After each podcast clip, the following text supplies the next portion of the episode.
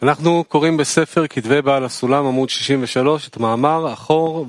книгу Бааль Сулама, 63 страница, статья «Спереди и сзади окружил Ты меня».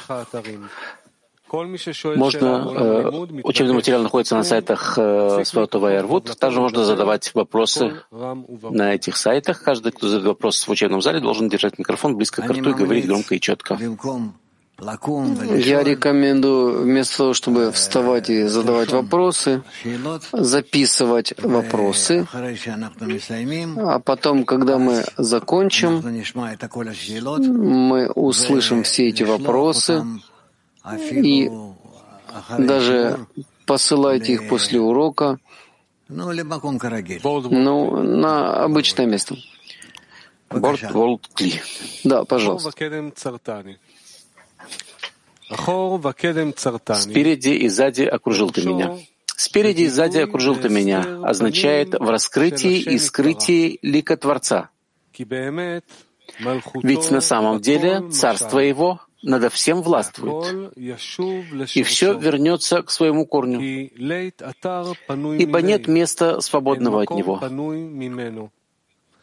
А разница лишь между настоящим и будущим. Так как удостоившийся соединить два мира раскрывает в настоящем облачение Творца, ибо все, что происходит, есть облачение для раскрытия Шхины. И это в настоящем. То есть и сейчас он выступает в царском облачении, явно показывая всем, что всадник не находится в подчинении у коня. Однако, хотя на первый взгляд кажется, что конь ведет всадника, на самом деле конь вообще не пробуждается ни к одному движению, не ощутив удил и поводьев всадника.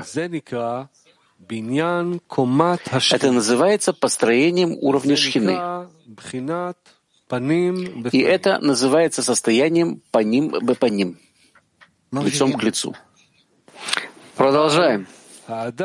Однако человек, который пока еще не удостоился посвятить все свои движения одному лишь Творцу, и конь не соответствует своими движениями удилам и поводьям всадника, а как будто наоборот, и ставит рабыню над госпожой. Это называется состоянием ахораим, обратным, что означает, что ты не должен, не дай Бог, представлять себе, что ты отдаляешься от святости, ибо задуманными вами не бывать.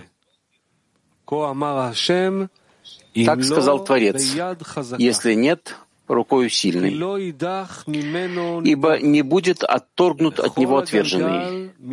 И все круговращение происходит для того, чтобы прийти к своему корню в святости.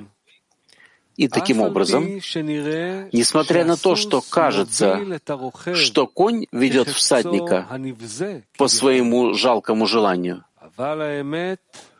однако это не так. А всадник ведет коня согласно своей воле. Тем не менее, это не раскрывается сейчас в настоящем, а раскроется лишь в будущем, и пойми это. Получается, что в этом состоянии тоже есть объединение, однако оно происходит ахор-бе-ахор. Спиной к спине. Другими словами, не по желанию облачающегося и не по желанию облачающего. И пойми это. А исполняющие волю его, то есть сами раскрывающие облачение Малку в настоящем, объединены в состоянии паним-бепаним, по доброй воле облачающегося и по доброй воле облачающего. И пойми, ибо именно это состояние является волей Творца.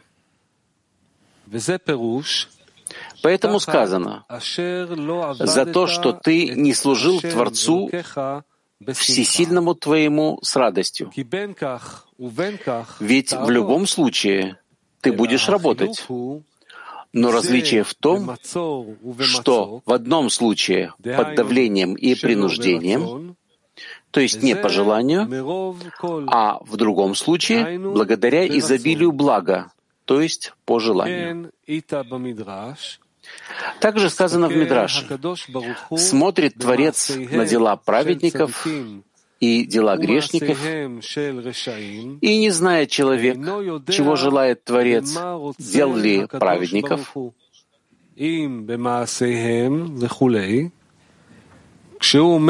как сказано, и увидел Творец свет, что хорош, и отделил». Имеется в виду, что он желает дел праведников. Это означает, что за всеми действиями и поступками наблюдает Творец, то есть соединяется, и все постепенно приходит к своему корню. И таким образом возникает вопрос, каков путь желания? Для ответа на него Мидраш опирается на стих «И увидел Творец свет, что хорош», то есть раскрытие, которое происходит благодаря делам праведников. И это имели в виду мудрецы, говоря о длинном пути, являющемся коротким, и коротким, являющимся длинным.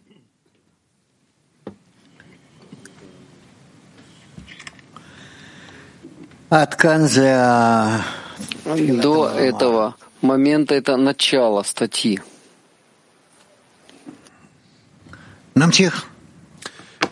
Продолжим. Заголовок «Мир есть скрытие». Как сказано, все с помощью мудрости, хохмы сотворил ты, полна земля созданиями твоими. То есть все содержится в 32 путях хохмы. И потому полна земля созданиями твоими. И нет места, свободного от него, ибо все восходит к своему корню. Однако сейчас это находится в скрытии, и потому называется мир, олам, от слова «скрытие», гээлем, а свет, скрытый в мире и облаченный в него, называется точкой, свойством буквы «юд», разделяющейся на два «гэй», две буквы «гэй», мир скрытия, альма дейткасия, и мир раскрытия, альма дейтгалья. И вся работа человека состоит в том, чтобы раскрыть эту точку и протянуть ее в виде буквы «Вав» от одного мира до другого. То есть буква «Вав» между двумя буквами «Гэй», чтобы раскрыть взором всех обилие света, идущего от окружающего света к окруженному им. То есть две буквы «гэй» означает, что бина является основой Малхут. И пойми это. Продолжаем. Заголовок «Смирение, отделение». Подслащение. Путь, желательный для человека, включает три состояния — смирение, отделение, подслащение. Объяснение. Светило, Меурот, написано без буквы «Вав», ибо свет этого мира был создан из тьмы, как преимущество света из тьмы. И свеча днем, какая польза в ней? И днем не возносится свет ее.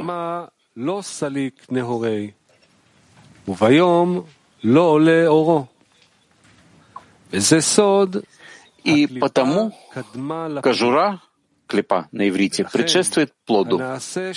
И потому тот, кто становится партнером Творца в акте начала творения, Масе Барейшид, производит свет из тьмы. То есть сам виден, насколько темен и презренен он по сравнению с высшей святостью, и как облачен он в нечистую одежду. Итак, свет становится окружающим. И пойми. И вняв просьбе Творца, бояться этого уважаемого и грозного имени, он укрепляется,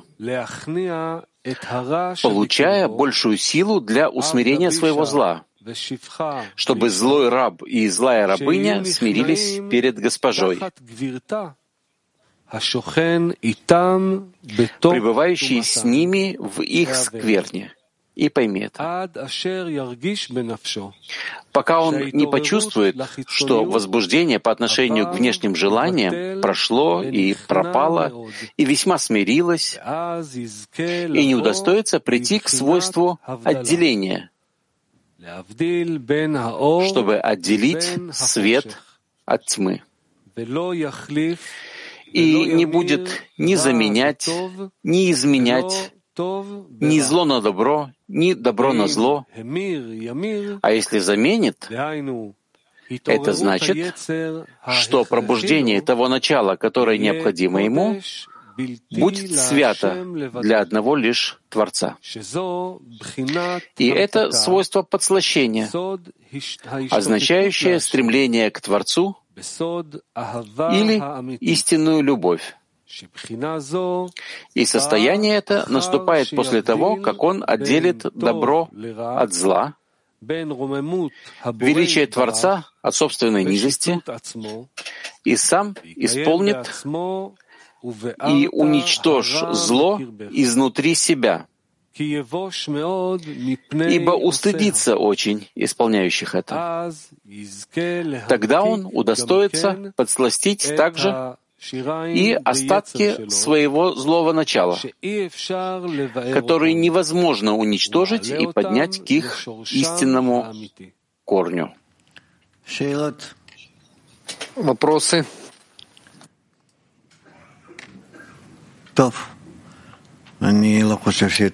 Хорошо. Я не думаю, что дальше следует продолжать читать.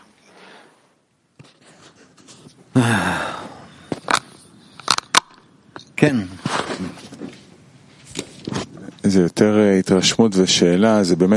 больше впечатление, чем вопрос. Удивительно, насколько невозможно понять Бааль Сулама без Рабаша. Да. А что это за работа, которую Рабаш дал нам, чтобы мы смогли понять тексты, которые без него полностью замкнуты, закрыты? Прежде всего, работа в слиянии. Без этого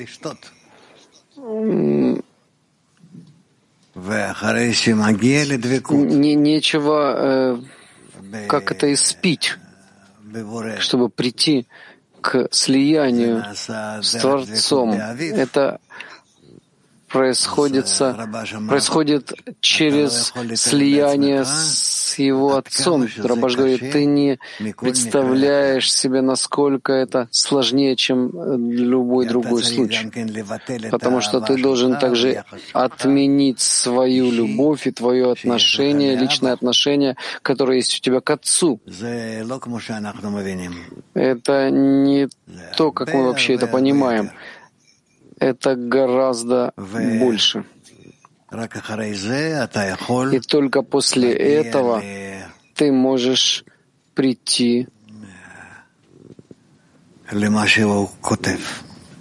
к тому, что он здесь пишет. То есть склонение и подслащение. Теперь склонение, смирение, подслащение, то, что он писал здесь, в такой в краткой фразе, в половине фразы. Бааль Сулам тут на все указывает намеками, а Рабаш описывает это настолько богатым, широким образом, явным, что это просто чудо вообще читать, что он вообще осмелился в таком виде писать, идти против истеблишмента. О чем ты говоришь? Он там приводит пример в статье, которую мы читали, это «Короткий и длинный путь». Он пишет настолько прямым образом, что этот путь не приводит к истине, выполнение заповедей ради получения. То есть истина прямо в лицо. Такая смелость так писать. И это не в одной статье, все его статьи такие, которые выясняют эту точку.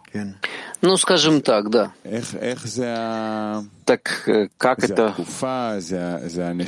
Это такая эпоха или такая душа? То есть он как бы чувствует, что... Он чувствует то будущее, которое должно прийти к нам, то, что он готовит нам. Это, конечно же, для будущего,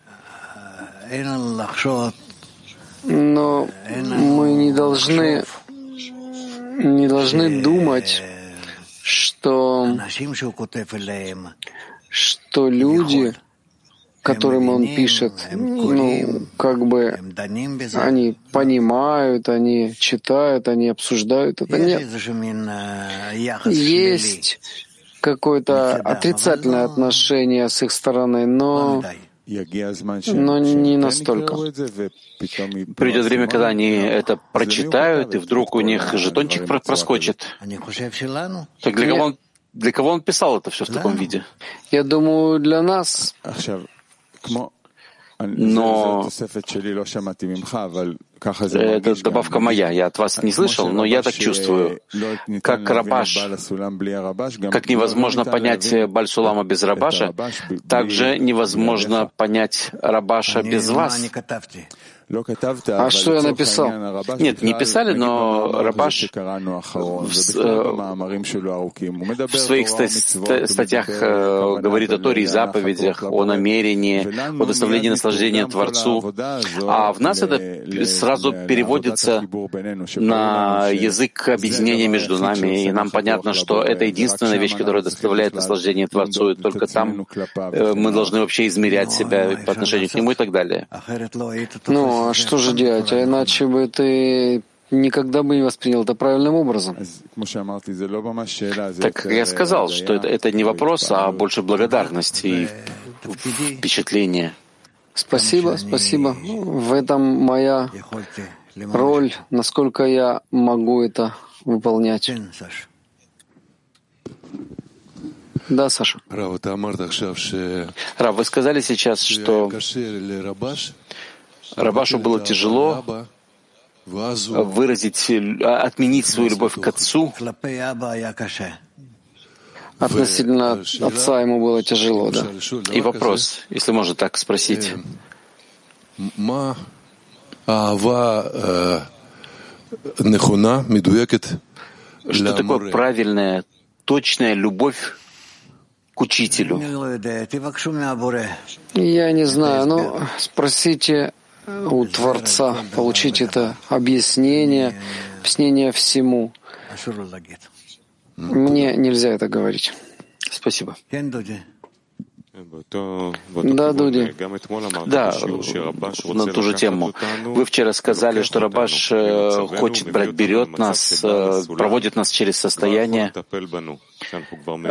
где Бааль Сулам уже не мог нами заниматься, чтобы мы поняли, что хотел сказать Бааль Сулам. Что это значит? Да.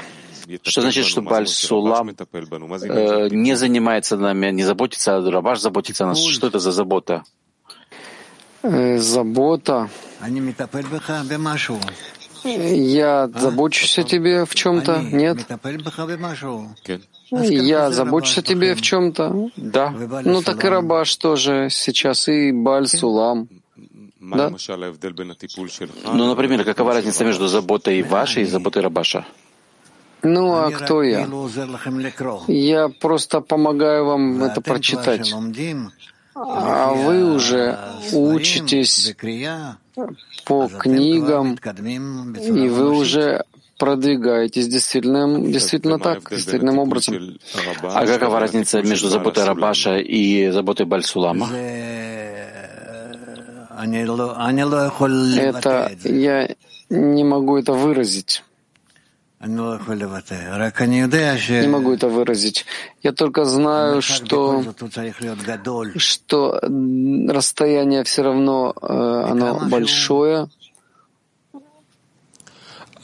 Но эта забота увеличивается от Бааль Сулама к Рабашу, или это параллельно?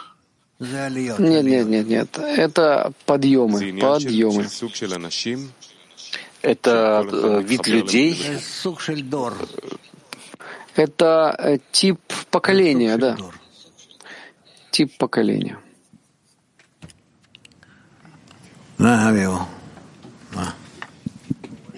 Может быть, я когда смотрю, чем больше идет время, Рав меньше говорит, но больше читаем. Это правильное понимание? Да, это тоже верно, да. И Рав хочет быть более погруженным в чтение первоисточников и меньше проводить бесед, таких задушевных. Да, как и вы должны быть, так же. Так это верно? Чем больше человек продвигается, он больше погружен в чтение первоисточников и меньше говорит? Да. И все усилия — это просто войти все глубже и глубже в Писание и через это соединяться с автором? Да, как, скажем, как спереди и сзади «Обнимешь меня». Посмотри, как он начинает, и затем идет все глубже и глубже.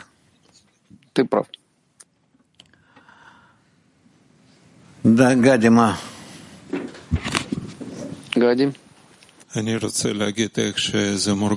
Я хочу сказать, как это ощущается, что вы как бы рождаете нас и все время заботитесь о нас, как родитель, а мы как ваши дети.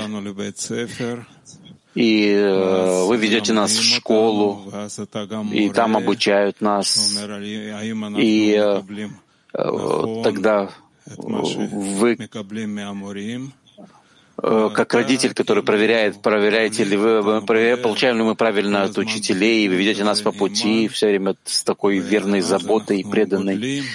И мы тогда растем и в состоянии получить то, что пишут каббалисты. Спасибо.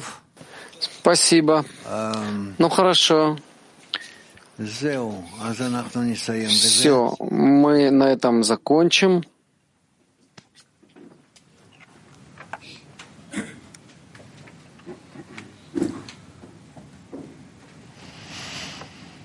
Что ты там делаешь? Я не понимаю. Что ты мне корчишь рожи? Я никогда не вижу тебя с товарищами. Несмотря на наша работа, наша учеба должна быть насколько это возможно ближе к другим. Гершвин еще тоже пробудился. Прежде всего, я чувствую благодарность, я хочу выразить ее, потому что действительно такое огромное пробуждение и любовь по отношению к вам с вашей стороны. И есть такой вопрос еще с подготовки. Весь этот урок — это как процесс, в который ты входишь в каком-то одном состоянии, выходишь совершенно в другом, противоположном. И вот эта дорогая десятка, которая делала подготовку, она читала отрывок вашего диалога с Рабашем, и когда вы выходите с урока, Рабаш смотрит на вас, и вы говорите, что вы не знаете, как выйти с урока, что вы не поняли, как выйти с урока с воодушевлением или с ощущением хиссарона, и тогда он говорит, что урок... Можно прочитать, товарищи?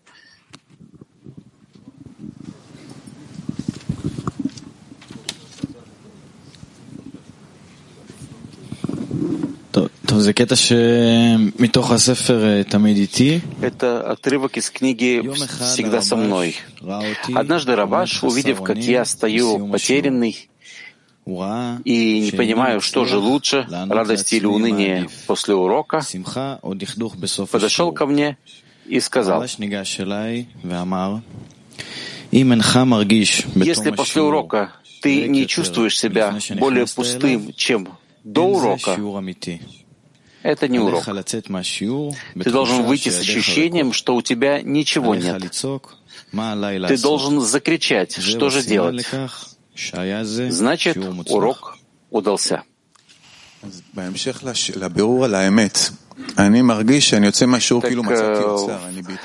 чувствую, что я вышел из урока с огромным сокровищем, я в полном воодушевлении, в подъеме духа. Так это нехорошо? Это хорошо, Гершин, хорошо.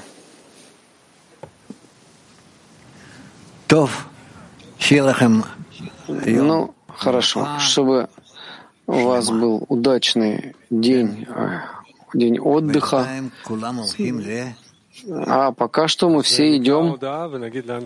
Ну, прочитаем объяснение и расскажем, куда мы все идем.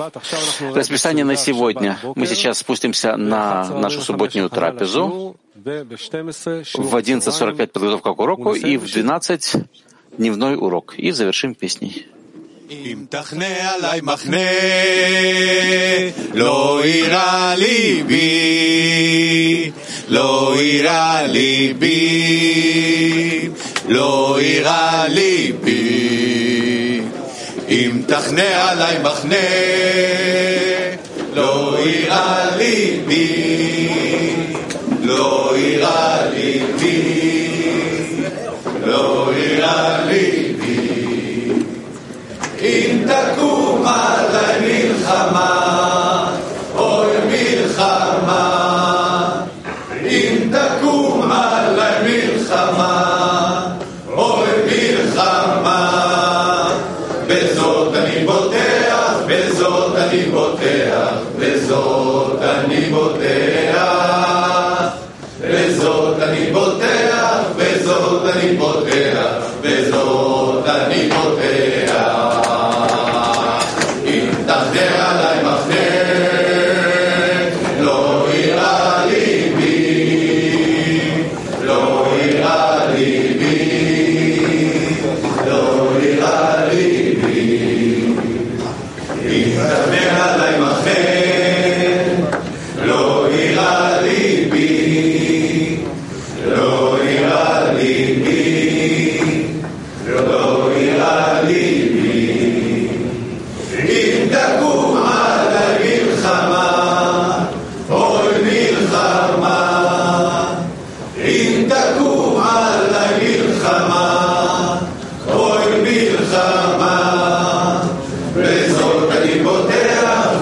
Bezod